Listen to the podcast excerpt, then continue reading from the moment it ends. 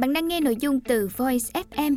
Hãy lên App Store tìm V O I Z và cài đặt ngay để tận hưởng hơn 10.000 nội dung chất lượng cao có bản quyền nhé.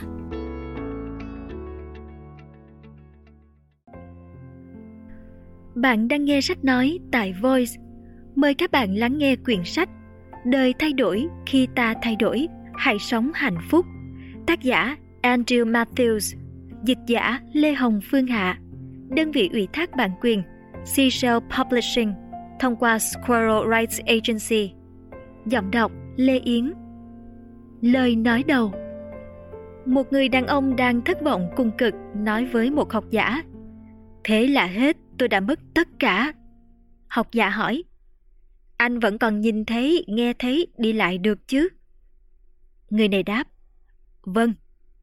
Học giả nói Vậy tôi nghĩ anh còn tất cả, chỉ mất tiền thôi. Một câu chuyện thật hay phải không các bạn? Rõ ràng chỉ cần thay đổi cách nhìn nhận mà cuộc đời một người đã khác đi. Từ chỗ bi quan, tuyệt vọng trở thành lạc quan, tràn đầy hy vọng. Cuốn sách này sẽ hướng dẫn bạn nhìn cuộc đời qua một lăng kính khác. Hết lời nói đầu.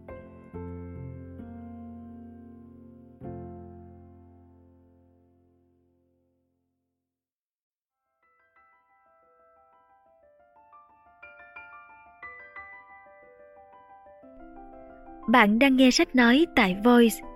Chương 1. Khuôn mẫu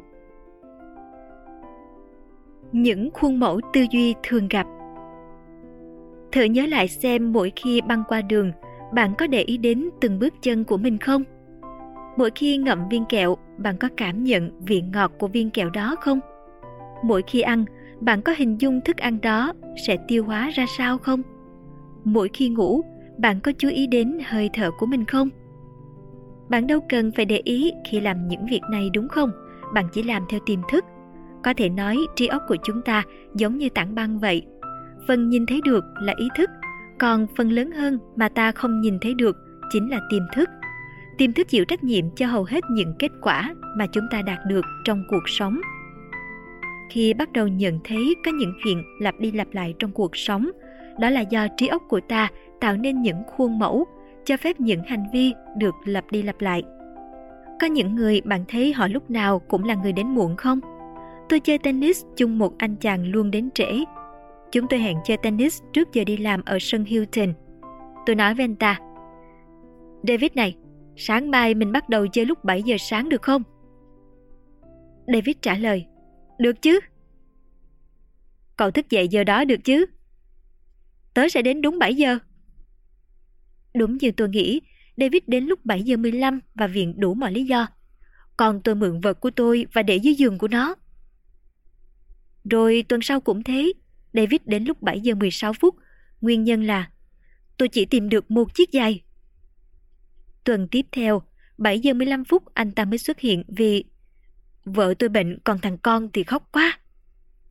Rồi nào là pin hết, nào là cúp điện, mất chìa khóa xe, đồ lót còn để trong máy giặt. Rốt cuộc tôi nói, David này, chúng ta thống nhất như vậy. Nếu đi trễ một phút thì chịu phạt một đô la. Hôm sau anh ta bị đau vai và từ đó chúng tôi không bao giờ chơi tennis chung với nhau nữa. David luôn nghĩ mình là nạn nhân, anh ấy không cố tình đi trễ, nhưng trong tiềm thức của David đã lập trình mình luôn là người đi trễ và cuộc sống của anh ấy vận hành theo chương trình đã được lập trình sẵn đó.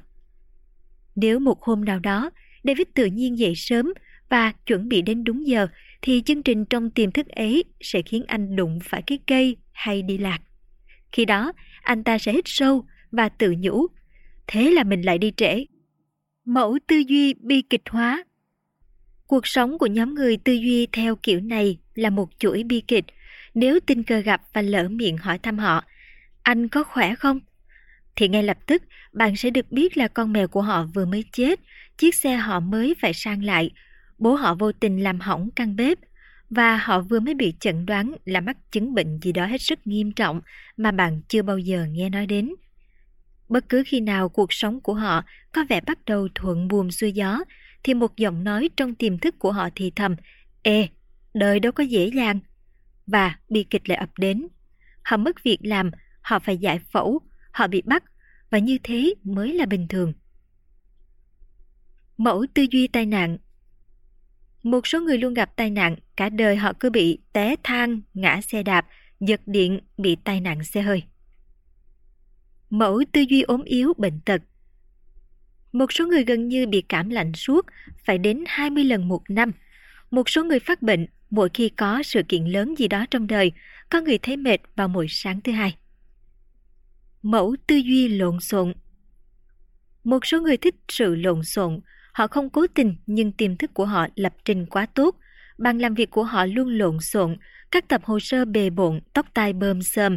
Cho dù dọn dẹp ngăn nắp thì 20 phút sau, văn phòng, giường ngủ, xe hơi, hộp đồ ăn của họ lại như mới trải qua một trận cuồng phong. Mẫu tư duy cháy túi. Có những người luôn trong tình trạng bị cháy túi, không phải do họ thiếu tiền mà do cách họ tiêu tiền. Những người này được lập trình sẵn, hệ có tiền thừa là họ tìm lý do để tiêu cho hết, giống như bạn bị ngứa thì phải gãi, họ có tiền thì phải xài. Họ cũng chẳng biết được nguyên nhân do đâu. Họ cho rằng mình bị túng thiếu là do nền kinh tế đắt đỏ hoặc do mức lương thấp, nhưng dù có được tăng lương gấp đôi thì họ vẫn rỗng túi như thường. Mẫu tư duy, không ai có thể thay thế được tôi. Nếu thuộc nhóm người này, bạn tin rằng khi bạn vắng mặt chỉ mới 3 phút thì văn phòng sẽ rối tung lên, nhân viên sẽ lúng túng. Họ luôn tin rằng khi không có họ, mọi việc sẽ hỏng hết. Mẫu tư duy liên tục nhảy việc Có một người bạn đang cân nhắc thay đổi công việc đã đến gặp tôi và nói Công ty này khiến cho tôi không phát triển được năng lực của mình, sản phẩm của công ty rất tệ, mức lương hiện tại không đủ trả tiền thuê nhà. Sau khi nói chuyện, tôi được biết với cả ba công việc trước đó, anh này cũng chỉ duy trì được không quá 2 năm. Cuối cùng tôi hỏi, Vậy vấn đề là do đâu? Do anh hay là công ty? Anh ta đáp, Do tôi. Tôi nói, nếu do anh thì tại sao phải thay đổi công việc? Chúng ta không thể đánh giá mẫu tư duy liên tục nhảy việc là tốt hay xấu, vì đôi khi quyết định đó khiến chúng ta cảm thấy thoải mái, hài lòng. Nhưng nếu nhận ra bản thân đang hành động theo khuôn mẫu này sẽ rất có ích cho chúng ta. Vì có thể chúng ta không chỉ có thói quen nhảy việc mà còn có thói quen đổi xe, đổi nhà, đổi các mối quan hệ nữa. Mẫu tư duy, tôi chỉ kiếm đủ sống. Tiềm thức cho rằng cuộc sống là một cuộc chiến đấu và chúng ta chỉ có thể tìm cách sống sót qua ngày. Mẫu tư duy, tôi luôn bị lỡ cơ hội. Người có khuôn mẫu suy nghĩ này luôn cho rằng họ được sinh ra, bắt đầu đi học, làm kinh doanh, đi nghỉ mát, quá sớm hay quá trễ, họ luôn có mặt đúng chỗ nhưng sai thời điểm. Mẫu tư duy, người khác lúc nào cũng ăn bớt của tôi. Khuôn mẫu suy nghĩ này hẳn đã rõ ràng nên không cần giải thích thêm nhỉ? Chúng ta đã bắt đầu bằng cách nhìn nhận một số khuôn mẫu tư duy tiêu cực, nhưng bên cạnh đó cũng có những khuôn mẫu tích cực. Mẫu tư duy, tôi luôn khỏe mạnh. Tình trạng sức khỏe là kết quả của chương trình mà chúng ta cài đặt cho tiềm thức. Tiềm thức sẽ cho biết bạn là ai và chuyện gì sẽ xảy ra với bạn. Mẫu tư duy luôn có mặt đúng nơi, đúng thời điểm. Với những người có tư duy này, họ chấp lấy cơ hội làm ăn ngay khi nó xuất hiện. Họ bán nhà ngay trước khi thị trường sụp đổ. Họ đi nghỉ mát và vô tình gặp được những tỷ phú bao họ đi khắp châu Âu. Họ khiến bạn ước ao được may mắn bằng một nửa như vậy. Thực ra, có mặt đúng nơi, đúng thời điểm là một khuôn mẫu tư duy. Ngoài ra còn có một số mẫu tư duy tích cực như bất kể làm việc gì tôi cũng có thể kiếm ra tiền. Dù mua cái gì, tôi cũng có được giá hời. Tôi tin tưởng con người luôn đối xử tốt với tôi. Mọi việc tôi làm đều thuận buồm xuôi gió. Thay đổi luôn đi cùng thử thách. Không dễ thay đổi các khuôn mẫu tư duy tiêu cực, nhưng bạn có thể làm được bất kể tình trạng hiện tại của bạn ra sao. Trước tiên, bạn cần ý thức rằng thay đổi luôn đi kèm với trở ngại, nhất là trong giai đoạn đầu. Các trở ngại đó chính là thử thách để xem bạn có thực sự muốn thay đổi hay không. Giả sử bạn quyết định ăn kiêng, bạn đã tránh xa những thực phẩm không lành mạnh được một tuần, thế rồi bạn nhận được các lời tham dự tiệc tùng. Giả sử trước giờ bạn đã quen ăn mặc luộm thuộm và muốn thay đổi một hình ảnh tươm tất hơn. Nhưng hệ cứ mặc chiếc quần đẹp nhất vào là nó lại bị vấy bẩn. Chỉ mới từ phòng ngủ vào nhà tắm thôi mà cái quần mạnh nhất bị một vết đốm. Thế là bạn nghĩ, ừm, mình hậu đậu vậy đó, không thay đổi được đâu. Sự thật là bạn có thể thay đổi, nhưng mẫu tư duy cũ cứ bám riết lấy bạn. Vậy làm thế nào để thay đổi? Trước hết bạn phải hiểu rằng tất cả thay đổi đều sẽ gặp trở ngại và bạn cần trong tâm thế sẵn sàng đương đầu với nó. Nguồn gốc hình thành các khuôn mẫu Các khuôn mẫu được hình thành ngay từ khi chúng ta mới sinh ra, ví dụ như khuôn mẫu ăn uống. Khi còn nhỏ chúng ta khóc vì nhiều lý do, vì khát, vì nóng, lạnh, cô đơn, bực bội, muốn được âu yếm, bị ướt, bị đói, muốn có đồ chơi. Thế nhưng bố mẹ thường chỉ nghĩ rằng trẻ con khóc là do đói. Từ đấy hình thành mối liên kết là đáp ứng mọi nhu cầu của chúng ta bằng cách đút cái gì đó vào miệng ta. Nếu thường hút thuốc, uống rượu hoặc ăn uống vô độ, bạn sẽ dễ dàng tìm hiểu nguyên nhân của những thói quen này. Chúng ta sẽ hiểu tại sao khi nhiều người cảm thấy cô đơn hoặc chán nản, cho một cái gì đó vào miệng sẽ giúp họ được an ủi hơn. Ký ức của con người được hình thành từ những trải nghiệm tuổi thơ. Trong những năm đầu đời, tâm trí chúng ta như một miếng bọt biển hấp thụ mọi loại thông tin. Vì mối quan hệ đầu tiên của một đứa trẻ là với bố mẹ, nên bố mẹ sẽ ảnh hưởng rất lớn đến cuộc sống và đến cách thiết lập mối quan hệ của đứa trẻ đó sau này. Các khuôn mẫu được hình thành dựa trên ý thức lẫn tiềm thức và phản ánh những trải nghiệm của tuổi thơ. Cách chúng ta phát triển các quan hệ cũng giống như cách cư xử của bố mẹ ta với người khác. Nếu cha mẹ luôn dịu dàng và quan tâm, chúng ta cũng sẽ như thế. Chúng ta còn dễ bị thu hút bởi những đối tượng có tính cách giống như ba hoặc mẹ. Điều này có thể là do chúng ta đã xây dựng một hình mẫu lý tưởng trong tiềm thức từ khi còn nhỏ. Ví dụ, đàn ông đích thực phải cao, da ngăm đen và ít nói, giống ba tôi, hoặc phụ nữ thì nên thấp và cư xử dịu dàng, lịch sự, giống mẹ tôi. Dù không cố ý nhưng chúng ta sẽ tìm kiếm nửa kia phù hợp với hình mẫu ấy. Nếu tuổi thơ của chúng ta thường bị la mắng, phủ nhận, thì lớn lên ta sẽ có khuynh hướng bị thu hút và giao du với những người đối xử tệ với mình. Nếu được lớn lên trong tình yêu thương và sự khuyến khích, chúng ta sẽ tìm đến những người đối đãi tốt và tôn trọng mình. Tóm lại, chúng ta thu hút đối tượng mà mình mong đợi và những người xung quanh sẽ đối xử với chúng ta theo cách mà chúng ta tin là mình xứng đáng được nhận. Hãy luôn suy nghĩ tích cực về bản thân và hoàn cảnh của bạn, động viên bản thân và hình dung một cuộc sống mà bạn mong muốn. Dần dần, bạn sẽ tạo ra các khuôn mẫu mới mẻ và tích cực. Thế giới xung quanh chính là hình ảnh phản chiếu. Thế giới xung quanh là hình ảnh phản chiếu của bản thân chúng ta. Khi chúng ta vui vẻ, mọi người xung quanh bỗng trở nên dễ thương hơn. Khi chúng ta ghét bỏ bản thân, ta cũng ghét lây người khác cách mỗi người nhìn nhận về chính họ được hình thành từ trải nghiệm thành công thất bại của bản thân cách nhìn đó sẽ góp phần quyết định tình cảm đối với thế giới xung quanh mức độ thành công trong cuộc sống. Chúng ta tin mình là người như thế nào thì sẽ trở thành người như thế ấy. Nếu tự cho là mình học kém môn toán bạn sẽ luôn gặp khó khăn với các con số. Suy nghĩ mình không biết làm toán khiến bạn không muốn cố gắng và kết quả học tập càng sa sút. Những lúc làm bài tốt bạn cho rằng do may mắn thôi, còn khi bị điểm kém bạn càng củng cố niềm tin rằng bạn không giỏi toán. Hình ảnh bản thân giống như kim chỉ nam định hướng cho các hành động của chúng ta. Ví dụ như Fred luôn nghĩ rằng cuộc đời mình chẳng có gì hạnh phúc. Và khi gặp một chuyện quá thuận lợi, anh liền nghĩ, cứ chờ xem, đời đâu bao giờ may mắn như vậy, vận rủi có thể đến bất cứ lúc nào. Còn khi điều không may xảy ra thật, Fred cảm thán tôi đã biết trước rồi mà.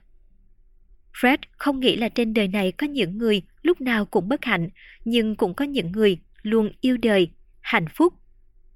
Chất lượng cuộc sống tùy thuộc vào những gì chúng ta mong đợi. Vui vẻ đón nhận lời khen Nếu nhìn nhận tích cực về chính mình, bạn sẽ vui vẻ đón nhận những lời khen tặng và các thành quả đạt được dù nhỏ.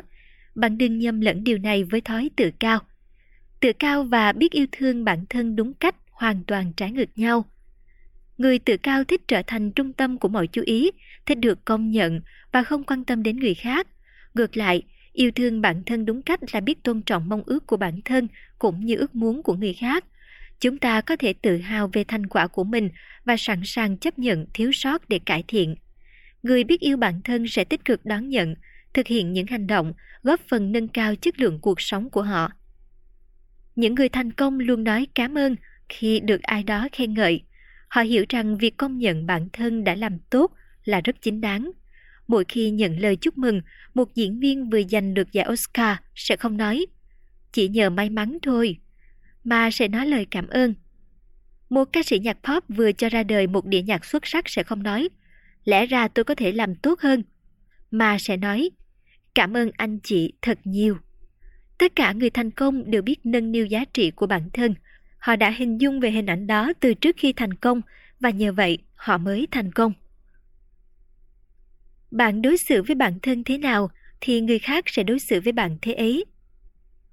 Chúng ta có thể quan sát hình ảnh của bản thân bằng cách nhìn vào những người xung quanh mình. Những người nhìn nhận tích cực về bản thân mong muốn được tôn trọng. Họ trân trọng chính mình nên người khác cũng cư xử với họ như thế. Nếu Mary có những hình dung tiêu cực về bản thân, nên cô sẽ chấp nhận những lời chê bai, chỉ trích của người khác vì nghĩ rằng mình thật kém cỏi, mọi lỗi lầm đều do mình. Chúng ta có thể thắc mắc, Barry còn phải cam chịu như vậy bao lâu nữa? Câu trả lời là, đến khi nào cô ấy còn đánh giá thấp bản thân. Ngược lại, cũng có những người đã học được cách đưa ra những mong muốn đối với bạn bè, đồng nghiệp và gia đình, rằng họ cần phải đối xử tử tế hơn. Họ nhận ra rằng khi bạn đối xử với bản thân thế nào thì người khác sẽ đối xử với bạn thế ấy. Giá trị bản thân Giả sử bạn được giao nhiệm vụ chăm sóc một em bé, đến giờ trưa bạn sẽ tự giác cho em bé ăn mà không cần ai nhắc nhở. Không cần em bé phải đáp ứng điều kiện gì, em bé xứng đáng được yêu thương, chăm sóc và âu yếm. Nhiều người nghĩ rằng họ phải thông minh, xinh đẹp, khôn ngoan, có thu nhập cao thì mới xứng đáng được yêu thương và tôn trọng. Không phải vậy, bạn xứng đáng được yêu thương và tôn trọng chỉ vì bạn là chính bạn. Đôi khi chúng ta quên mất những nét đẹp tâm hồn và sức mạnh bên trong. Bạn có nhớ những bộ phim tình cảm lãng mạn hay những bài viết về người nghèo khó trên toàn cầu?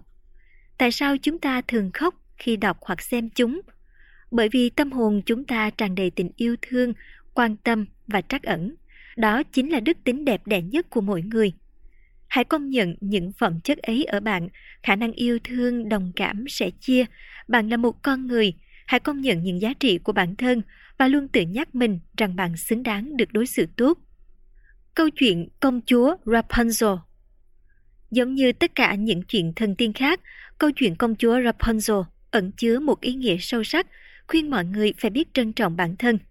Rapunzel là một thiếu nữ trẻ trung xinh đẹp bị mụ phù thủy giam cầm trong tà tháp. Mụ luôn chê bai cô xấu xí, khiến nàng không dám ra ngoài. Một ngày nọ, có vị hoàng tử đi ngang qua và khen ngợi sắc đẹp của nàng.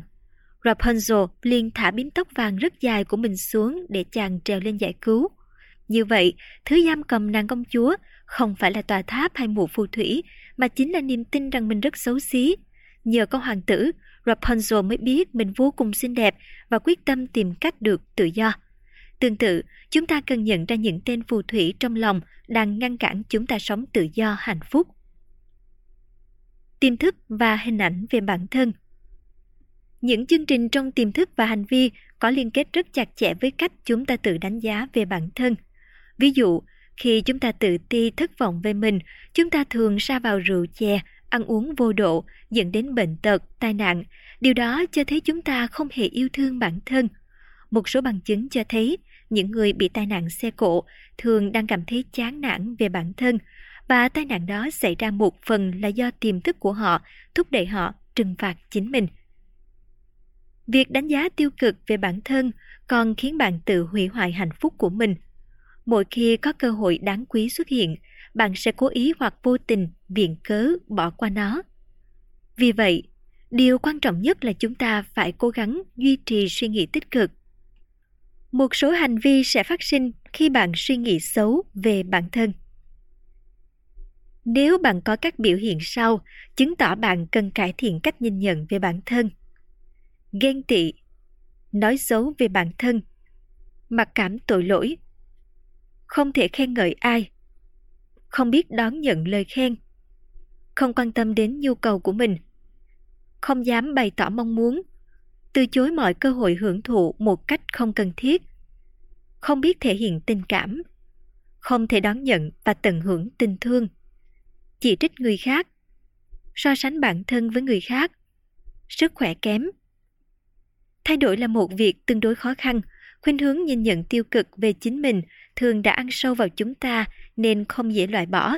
Khi chúng ta bắt đầu cải thiện hình ảnh bản thân, những khuôn mẫu tư duy mặc cảm, tự chỉ trích mình sẽ lại xuất hiện kéo ta trở về con đường cũ.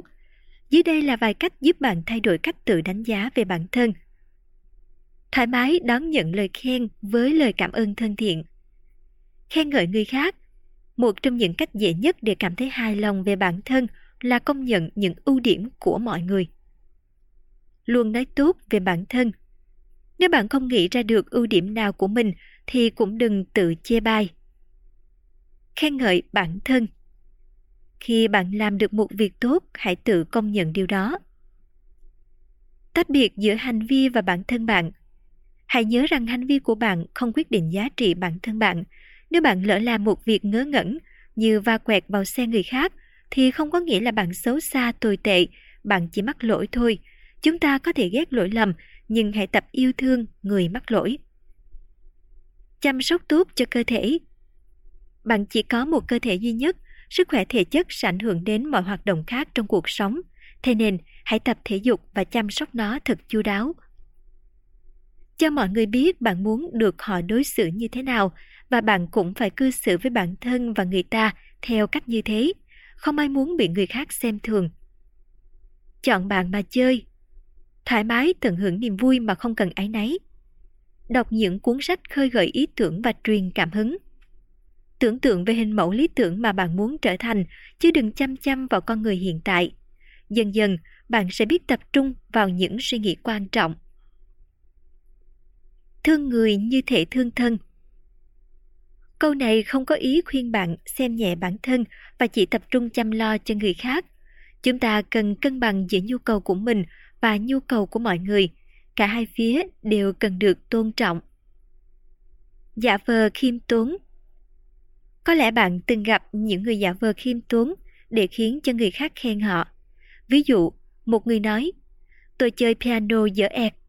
Bạn liền đáp, không, tôi thấy anh chơi rất hay.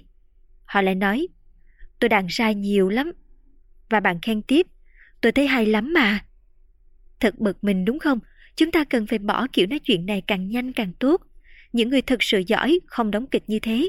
Họ không cần gợi ý cho người khác khen mình mà lịch sự đón nhận lời khen. Sức khỏe Trong một số thí nghiệm khoa học, người ta đã lấy mẫu máu của những người đang khiếp sợ hoặc giận dữ để tiêm vào những con chuột lang và chúng chết trong chưa đầy 2 phút, nghĩa là cảm xúc này có thể sản sinh kịch độc. Thử tưởng tượng chất độc ấy sẽ ảnh hưởng như thế nào đến chính cơ thể bạn. Tất cả suy nghĩ trong đầu sẽ ảnh hưởng đến cơ thể bạn ngay lập tức. Ví dụ, bạn đang đi trên đường thì đột nhiên một chiếc xe tải phanh gấp trước mặt bạn, làm bạn giật bắn người. Bộ não sẽ tạo ra phản ứng tức thì trên cơ thể. Chất độc do nỗi sợ hãi, bực bội hay căng thẳng sinh ra không chỉ giết chết chuột lang mà còn giết chết bạn. Những người hay lo lắng tức giận thì khó có thể khỏe mạnh. Sức khỏe thể chất là tấm gương phản chiếu sức khỏe tinh thần. Bệnh tật thường là những mâu thuẫn không giải quyết được tích tụ lâu ngày và đến một lúc nào đó sẽ biểu hiện ra ngoài. Hẳn bạn sẽ ngạc nhiên khi biết tiềm thức tác động đến sức khỏe của chúng ta như thế nào. Nó có thể khiến chúng ta đổ bệnh để tránh né điều mình không thích. Ví dụ, bạn không muốn đi học và liền bị ốm vào sáng hôm sau, hoặc bạn bất ngờ bị đau họng trước ngày thuyết trình quan trọng. Chính sự mong đợi và hệ thống niềm tin là nguyên nhân gây bệnh. Cũng có khi chúng ta mắc bệnh vì cho rằng mình chắc chắn sẽ bị lây hoặc di truyền từ cha mẹ. Nhưng thật ra, chính khuôn mẫu tư duy đã quyết định việc chúng ta khỏe mạnh hay ốm yếu. Có những người nói, tôi không bao giờ bệnh, và đúng như thế thật. Tương tự những người nói, một năm tôi bị cảm tận hai chục lần, thì thường xuyên đau ốm, đây không phải là sự trùng hợp. Hồi nhỏ chúng ta nhận ra rằng mỗi lần mình bị bệnh thì sẽ được người thân, bạn bè săn sóc quan tâm. Chúng ta giữ niềm tin ấy cho đến lớn và hình thành một khuôn mẫu tư duy. Có những người thường đổ bệnh, té cầu thang, té xe mỗi khi họ cảm thấy họ không được ai yêu thương chú ý. Trên thực tế, những người cảm thấy được yêu thương và an toàn thì ít bị bệnh ít gặp tai nạn hơn những người luôn thấy cô đơn và bất an. Việc đè nén cảm xúc cũng ảnh hưởng lớn đến sức khỏe. Những người hay dồn nén mọi việc trong lòng thường nói Đừng lo cho mình, mình không quan trọng đâu. Hay trước giờ mình chẳng được ai quan tâm hay yêu thương, nhưng riết cũng quen rồi. Để sống khỏe mạnh và vui vẻ, chúng ta nên duy trì xúc cảm tích cực và thành thật biểu lộ cảm xúc. Nhưng điều quan trọng nhất là bạn phải tin rằng bản thân xứng đáng được khỏe mạnh. Nếu bạn luôn cảm thấy mình không phải là người tốt, mình đã làm nhiều việc tồi tệ hay mình đáng bị trừng phạt thì bạn sẽ dễ bệnh tật, ốm yếu. Để hiểu rõ hơn về vai trò của đời sống tinh thần, tôi sẽ dùng hình ảnh ví von sau. Giả sử bạn mang một cây chuối đến trồng ở Nam Cực và 10 năm sau quay lại thu hoạch. Bạn đoán xem kết quả sẽ thế nào? Chẳng được bao nhiêu chuối đúng không? Đơn giản vì Nam Cực không phải là môi trường thích hợp để trồng chuối. Tương tự, cơ thể của bạn chịu sự kiểm soát của suy nghĩ và cảm xúc. Việc nuôi dưỡng một khu vườn tinh thần khỏe mạnh hay đầy sâu bệnh đều phụ thuộc vào quyết định của chính bạn. Bất kỳ ai sinh ra cũng có quyền được sống khỏe mạnh và tràn đầy năng lượng. Mỗi sáng thức dậy, hãy tự nhủ rằng mình rất khỏe. Khi bạn bị đứt tay, cơ chế nào sẽ sinh ra tế bào mới để chữa lành vết thương? Trí thông minh nào khiến cho móng tay mới mọc lên ngay chỗ vừa bị cắt chứ không phải chỗ khác? Phải có một chức năng điều khiển những việc này, nhưng đừng xem khả năng chữa lành diệu kỳ của cơ thể là điều hiển nhiên. Tâm trí là kiến trúc sư của cơ thể và cơ thể sẽ phản ánh tình trạng của tâm trí. Do đó, nếu bạn cứ để nỗi sợ hãi, giận dữ, chế ngự mình thì bệnh tinh thần sẽ trở thành bệnh thể chất. Đúc kết Hãy nghĩ về những điều vui vẻ, lành mạnh, tưởng tượng rằng mình đang khỏe mạnh và tin là bạn xứng đáng được khỏe mạnh. Quan trọng hơn hết, hãy đối xử dịu dàng với bản thân, chấp nhận và yêu thương chính mình ngay lúc này và công nhận rằng bạn đã sống theo cách tốt nhất mà mình biết. Nỗi đau Nhân tiện đăng bàn về sức khỏe, chúng ta sẽ nói về nỗi đau. Giả sử bạn gặp một người bạn vừa bước ra từ phòng nha sĩ, bạn liền hỏi Đau một chút cũng thích chứ nhỉ? Anh ta có thể cho là bạn hơi điên. Tương tự, khi bạn bị bỏng tay vì làm bếp, bạn khó mà nghĩ rằng cảm giác đau có ích lợi gì.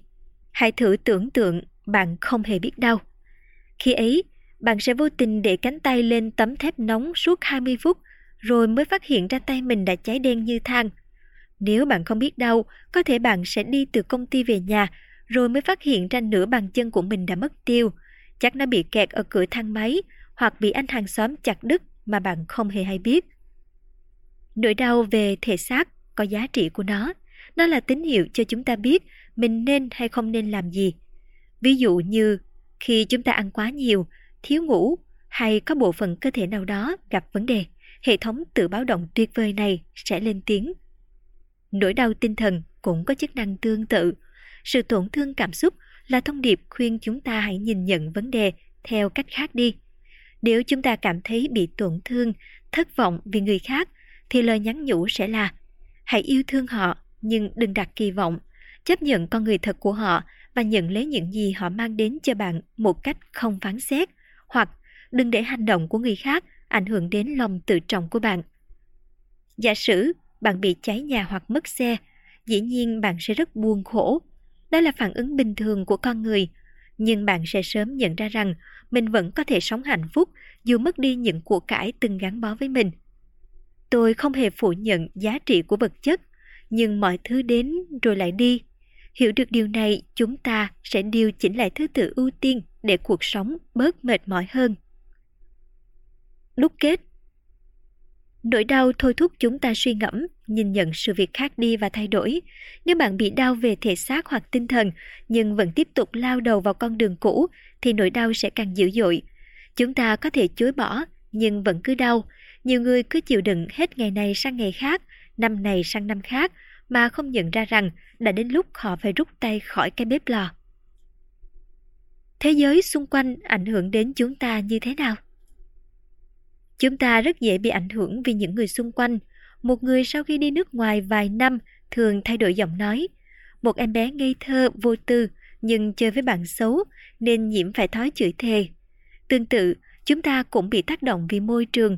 Không ai có thể miễn nhiễm đối với ảnh hưởng của thế giới xung quanh, bạn bè, gia đình, đồng nghiệp, TV, báo chí, sách và tạp chí mà chúng ta đọc. Suy nghĩ, cảm xúc, mục tiêu và hành động của chúng ta sẽ liên tục được định hình dựa vào những người mà ta tiếp xúc hàng ngày. Ở cạnh những người hay chỉ trích, bạn cũng sẽ chỉ trích nhiều hơn. Ở cạnh người vui vẻ, bạn sẽ vui lây. Sống chung với người cậu thả, bạn sẽ ngày càng cậu thả. Chơi với người ưa phiêu lưu, bạn cũng dần dần thích phiêu lưu.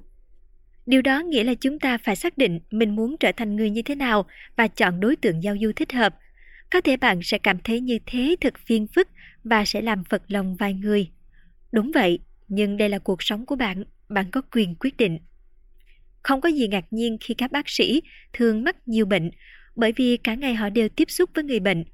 Với lý do tương tự, những nhà tâm thần học có tỷ lệ tự tử cao, 9 trên 10 đứa trẻ có cha mẹ hút thuốc khi lớn lên cũng sẽ hút thuốc.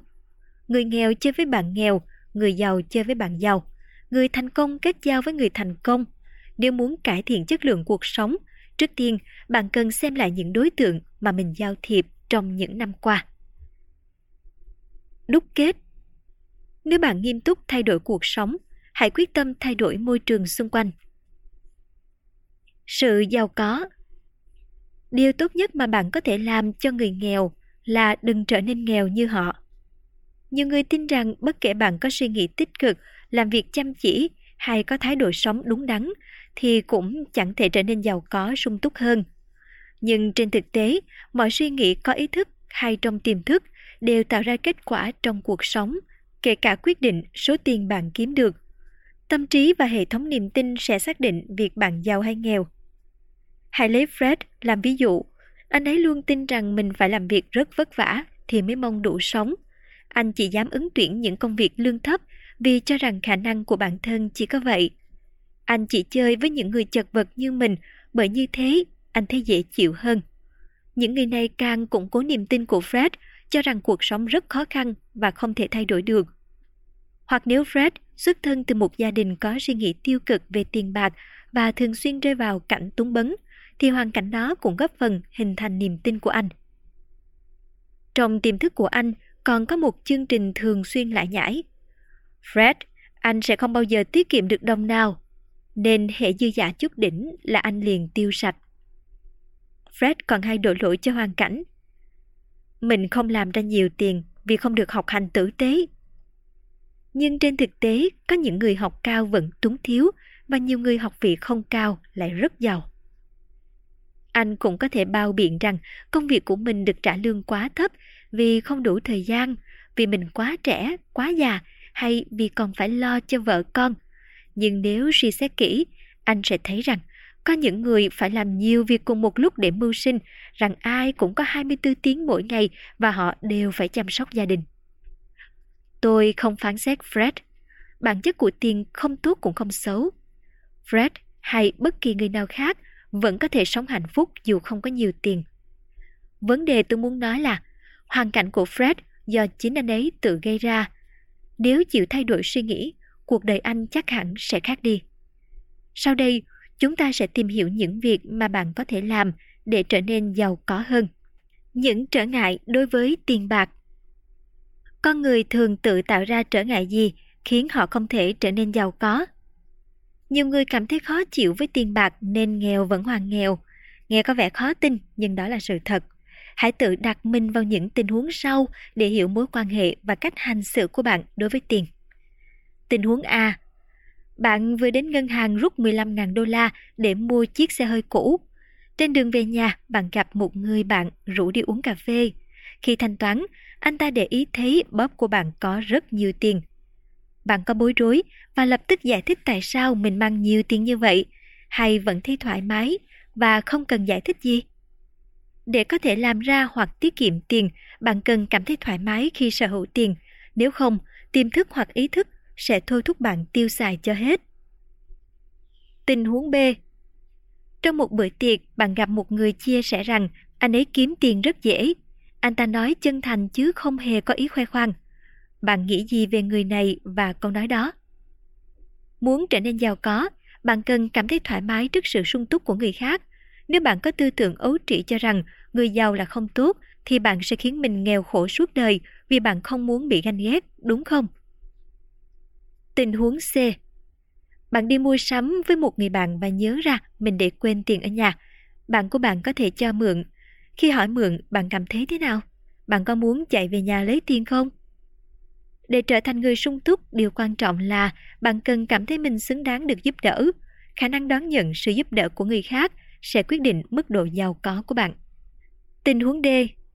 Bạn thò tay vào túi và phát hiện mình bị mất 500 đô la. Bạn tự nhủ, chắc ai đó cần tiền hơn mình. Hay tự trách bản thân suốt cả tháng trời. Nếu chúng ta quá lệ thuộc vào tiền bạc thì sẽ khó làm ra và giữ được tiền. Tình huống E Giả sử thu nhập một tháng của bạn bằng với số tiền mà cha bạn làm cả một năm, bạn sẽ cảm thấy thế nào? Bạn có ái nấy vì mình kiếm được nhiều tiền hơn cha không?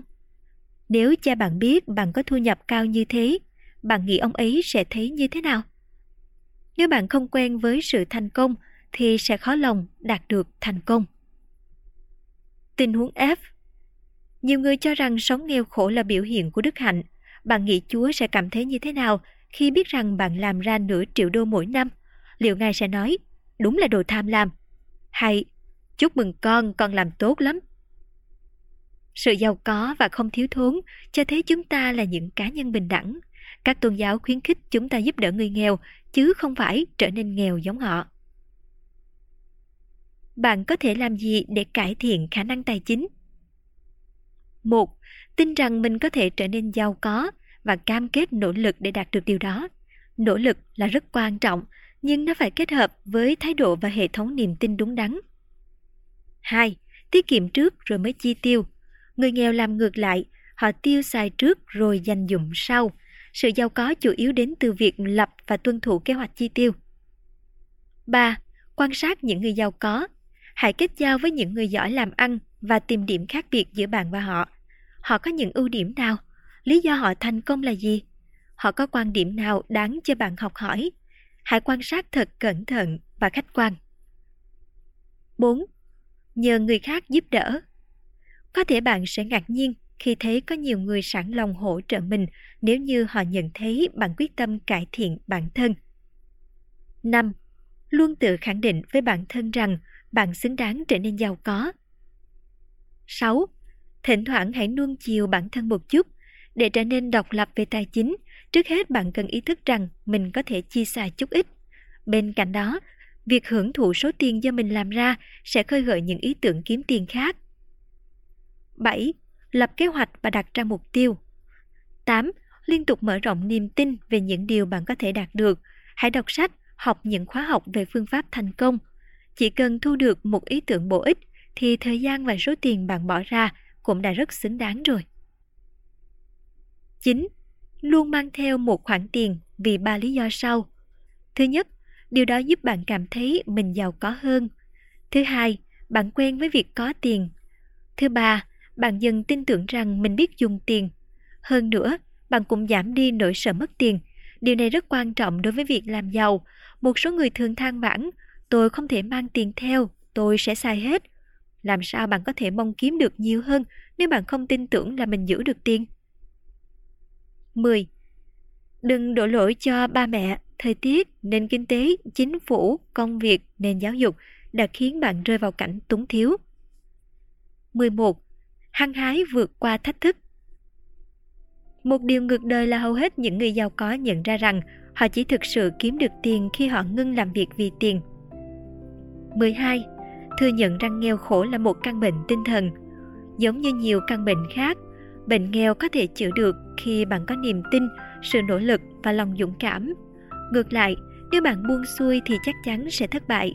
Có lẽ bạn sẽ ngạc nhiên khi biết tất cả những người giàu có và hạnh phúc đều từng đấu tranh chống lại căn bệnh nghèo. Bạn cũng vậy. Hết chương 1. Khuôn mẫu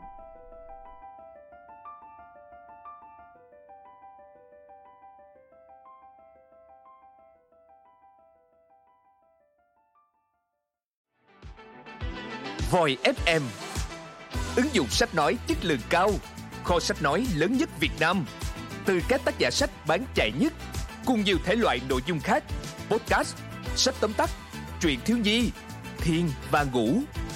Chia theo các hạng mục dễ tra cứu và được thể hiện qua các dòng đọc mượt mà. Hẹn giờ tắt để nghe trước khi ngủ. Điều chỉnh tốc độ nghe phù hợp với bản thân. Tải xuống để nghe không cần mạng. Chế độ lái xe, thao tác đơn giản và an toàn. Gần 20.000 người đã sử dụng và hài lòng. Còn bạn thì sao? Tải ứng dụng Voi FM trên App Store hoặc Google Play để được nghe thử miễn phí ngay hôm nay. Voi FM, lắng nghe mọi lúc, bên bạn mọi nơi.